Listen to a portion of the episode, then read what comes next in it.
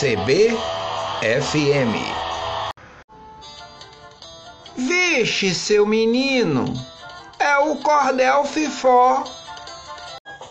Meu compadre, minha comadinha, no Nordeste brasileiro existiram diversas plantações de cana-de-açúcar, além de fábricas conhecidas como engenhos, para produzir o açúcar que era vendido aos países europeus. Portugal usava a mão de obra escrava, trazida forçada da África.